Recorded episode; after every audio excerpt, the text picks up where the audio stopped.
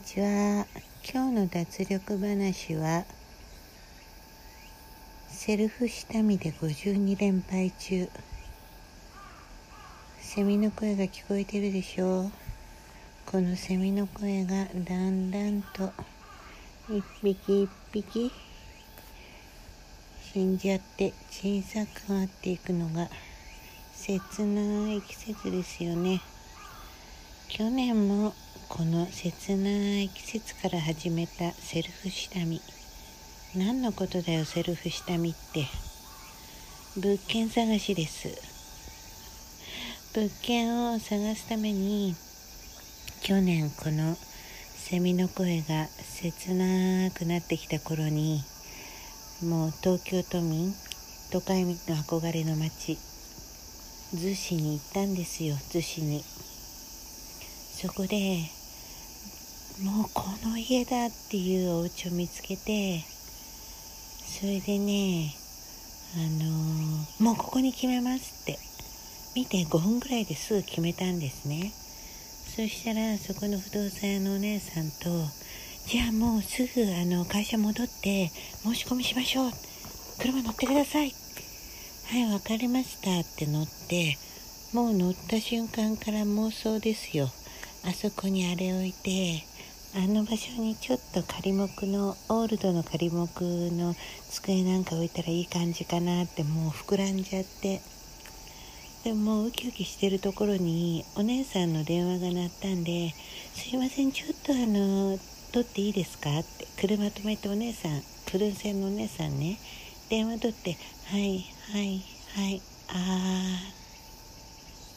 分かりました」って電話切って私が座ってる方を向いて「あのすみません。あのお家なんですけど午前中にご覧になった方が申し込み入れちゃいましたって今連絡来ました」えー、そこからです。そこから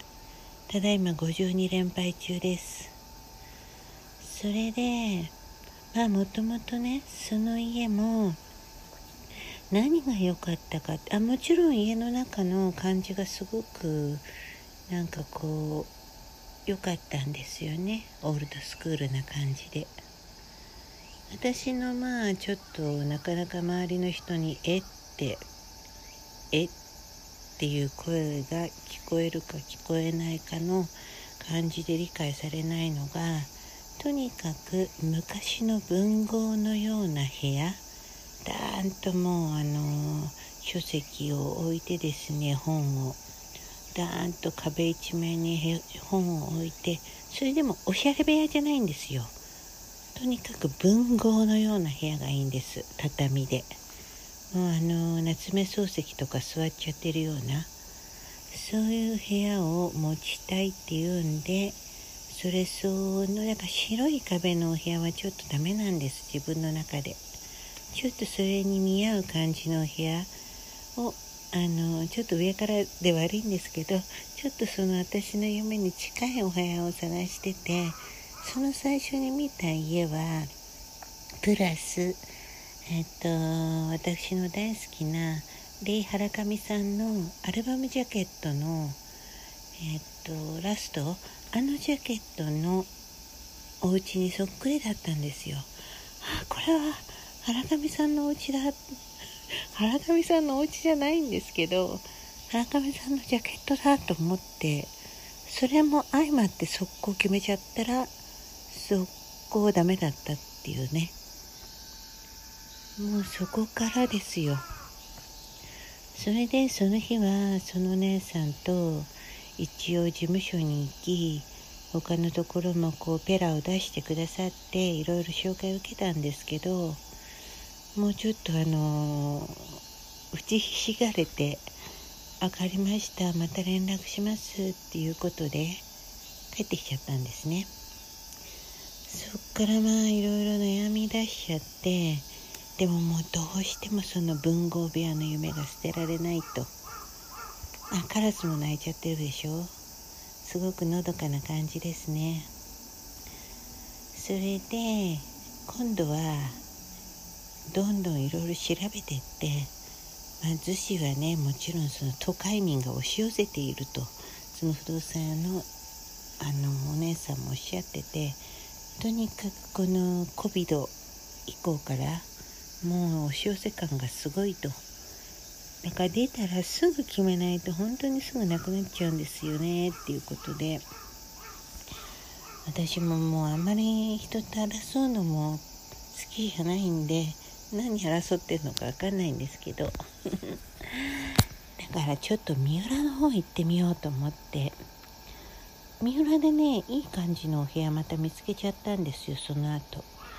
それでもう朝一番に連絡してその日そのあのー、朝一番に連絡して昼過ぎに見に行ったんですね三浦に。でお部屋とかすごくね抜けもあったし部屋のこう感じもすごく良かったんですけどなんかねガタガタガタって音がしたら近隣のおばちゃんが出てきたんですね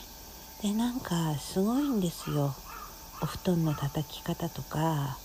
物のこう投げ方っていうか何て言うのかな所作というのかな。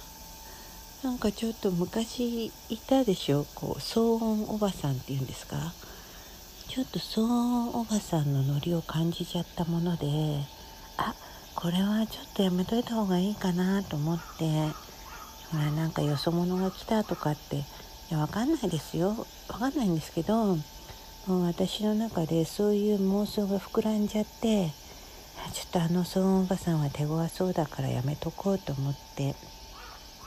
でその内見一緒にいてくれた、あ、お姉さんに「ちょっとすみませんここうーん」って言ったらお姉さんすごく悲しそうな顔して「ちょっとすみません」って言ってるそばから書類にキャンセルって赤ボールペンで書き出したんですね。ああなるほどなと思ってでまあ駅まで送ってくださってでまた何かあったらご連絡いただけますか?」って言ったら「あ分かりましたでもあのもしそちらからもこれ見たいなっていうのあったら連絡ください」ということで「あそれでは」って別れたんですけどその時にまあ私もこんだけいろいろこだわりのある人間だからやっぱりまあ、営業成績もあるんでしょうねきっと。毎回毎回お付き合いさせるのも悪いとなんか思っちゃったんですよ。それにやっぱりこう何て言うのかなこここのお部屋の特徴はとか説明されるとなんとなく断りにくいムードもあるでしょ。でも断らなきゃいけないっていうあのね心理状態がなんかちょっとこうヘビーだなと思ってそこでもうねセルフ下見をね決心したんです。まあ都内の物件はどうかわからないんですけど横浜から南下した方のそのまあローカルな地域は結構その物件情報にそのまま住所が載ってるところなんか多いんですよね。もしくは乗ってなくてもなんとなくそのそばまで行けるっていうぐらいのところまでは乗ってるっていうところが多くて。そこからもう始まりですよ。私のこのセルフ下見が。分かりません。セルフ下見っていうのかどうか知りませんけど何でもとにかくタイトルをつけないと私はなんかこう浮かばれない 浮かばれないっていうかタイトルをつけるのが好きなんです行動に。だからとにかく物件の下見一人で行く下見にはセルフ下見というタイトルをつけてもうそこからあちこちあの iPhone のマップを片手に回りました。とにかく回りました。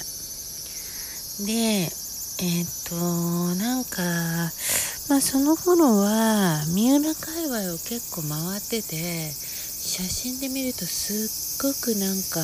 おしゃれっていうかなんか落ち着いた感じのいい物件だったんですね。あこれはいいと思って見に行ったんですよ。そしたら、まあ、そこは住所も出てたんで歩いて行ったんですけどなかなか道が見つからないっていうかどの道をこれ曲がるんだと思ったらなんか畑の中の一本道みたいなところを案内されるんですね。そんなバカなと思ったんですけど間違ってないんですよ。それでその畑の中の一本道を歩いてってさらにそこから奥へという形でもう怖くて怖くてしょうがなかったんですけど行きました。それでその半分山道みたいなところを山道っていうのかな雑木林っていうところを降りて行ったところの先にそのうちがあったんですけどもう隣一面キャベツ畑です。ああさすがにこれはなあと思ってまあ今もそういうの言葉使うのかわからないんですけど一時流行りましたあのロハスな生活。ロハスな生活はいいのかもしれないけどさすがにこの窓おはようって開けたらキャベツ畑それで文豪のような部屋もないだろうと思って。いやちょっとこれはきついなと諦めました。まあ最初はそんな感じで余裕もあったんですけどどんどんどんどん回っていくうちに余裕どころかだんだんなんかまあハードルが高くなっちゃっていやこの家いいんじゃないかなんでこの家なかなか決まってないんだって思うところを今度専門的に回るようになっちゃって。まあすごいですよ。こんなところにどうやってこの家建てたんだと。そしてまあどうやって生活するんだっていう。例えば買い物したものをちょっと大きめのものをどうやって持ち上げていくんだとか。もうなんかマチュピチュみたいなところに家が建ってるんですよねそういうお家って。で池ども池ども Google マップを片手になかなかつけなかったりとかではっと上見るとえー、ちょっと待ってあんな上にあるっていう本当に山の上なんですけどその登る道っていうのも細い階段舗装されてないような細い階段とか細い坂道でもうなんか夜とか無理でしょこれっていうようなところにあるんですね。でももうこっちもとにかくもうセルフ下見と名打って好奇心の塊のような人間なんで思い切って上上がって行ってみるんですけど実は違う家だったりして おじさんが出てきて何やってんだとか怒られちゃったりしてあすいませんってこのうちあの募集してるみたいで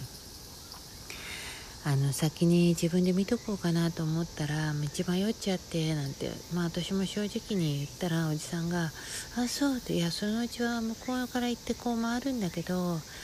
まあこういうこと言っちゃね営業妨害なんだけどあそこは不便だよ」って「やめといた方がいいよ毎日あの生活であのうちのあの坂や階段きついよ」って言われて言ったら本当にそうだったと。でもとにかくお家はいいんですよ。本当にこんないいお家がこんなところにあるっていうようなもう秘境ですよね秘境。で横浜、まあ、横須賀より向こうはプロパンガスが多いんですけどなんでこんな立地なのに都市ガスっていう条件とか本当にねもう笑っちゃうぐらいすごいとこばかりです。そういうところは。もうおまけにでおまけにねもうあの全く土地勘がないところを方々歩いてましたけどもう今住所見ただけでああの辺かとかもう土地勘もバリバリ出ちゃってだからなおさら今度は見つかりにくくなっちゃうんですよね。あのセルフ下見をしなくてもああの辺かああいう感じなんだろうなっていう。そうなんですよ。そういうのもあってただいま52連敗中です。えっ、ー、と52件くらいあのセルフ下見行った中で実際に不動産屋さんに見せてくださいって言ったのは10件あるかないかですからちなみに。本当に困ったものです。もうああ違かったとかここでは暮らせないと思いながら山の上から階段を降りてくる時のあの脱力感何とも言えないです。本当に脱力です。脱力でしかありません。それもこれも私のその文豪のような部屋を作りたいという夢ばかりで今日はそんな脱力でした。次回はまたこのセルフ下見パート2のちょっとこれは脱力プラス、うん、ちょっとまたあれある話です。それではまた。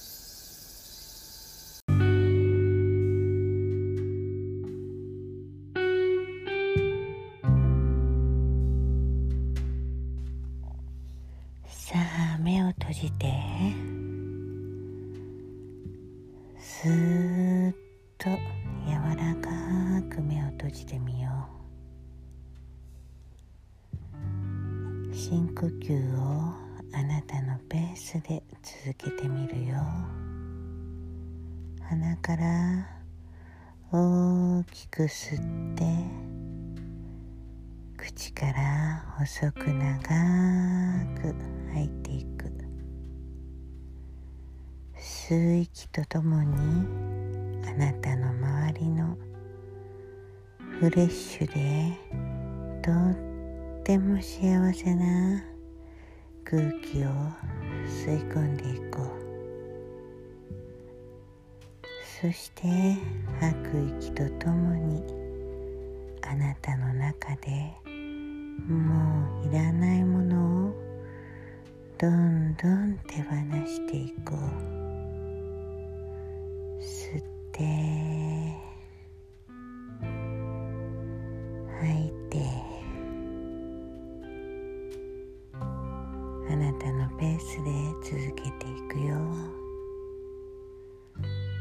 深呼吸を続けていくごとにどんどん体から力が抜けてスーッとさらにさらに深いリラックスを楽しんでいくよ。まもなくもっと柔らかく解放されたリラックスの世界に入っていくよ。さあイメージしてみよう今あなたの目の前にきれいな花畑が広がっているね何色の花が咲いてる？花畑を通り抜けてみよう。どんな匂いがするだろう？甘い匂いかな？それともフレッシュな緑の匂いかな？お花の匂いを感じながら遠くを見てみよう。遠くに山があるね。高い山低い山。どんな山がある？さあ風が吹いてきたね。風はあなたのどちらから吹いてきた？その風はどんな風だろう？暖かい風冷たい風。爽やかな風。気持ちのいい風。イメージしてみよう。その風を浴びながら心地よい気持ちになってさらにさらにどんどん山の方向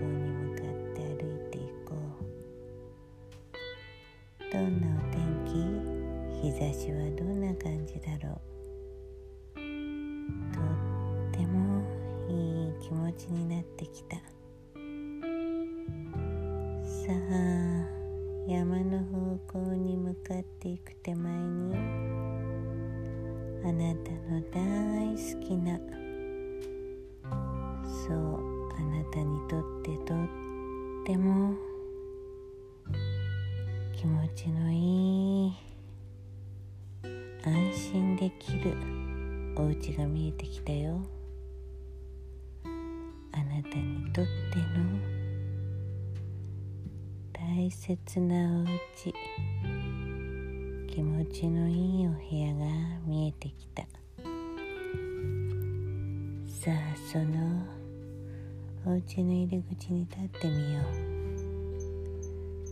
入り口の戸は何でできてる？何色？押して入るのかな？引いて入るのかな？私が数を3つ数えたら取っ手に手をかけてそのうちの中に入ってみよう。123今す。あなたの大好きなお家の中に入っていったよ。さあお家の中お部屋の中であなたを待っててくれた人がいるね。あなたが大好きな人。あなたのことを待っててくれたね。もしくはあなたが大事にしているパートナーである動物。またはあなたがずっと大切にしているもの。あなたをちゃんと待っててくれたね。あなたはその人や動物物に会えてどんな気持ちになった？どんな表情してる？そして目の前の人動物物あなたを待っててくれたものはどんな雰囲気だろう？お家の中のそう空気光どんな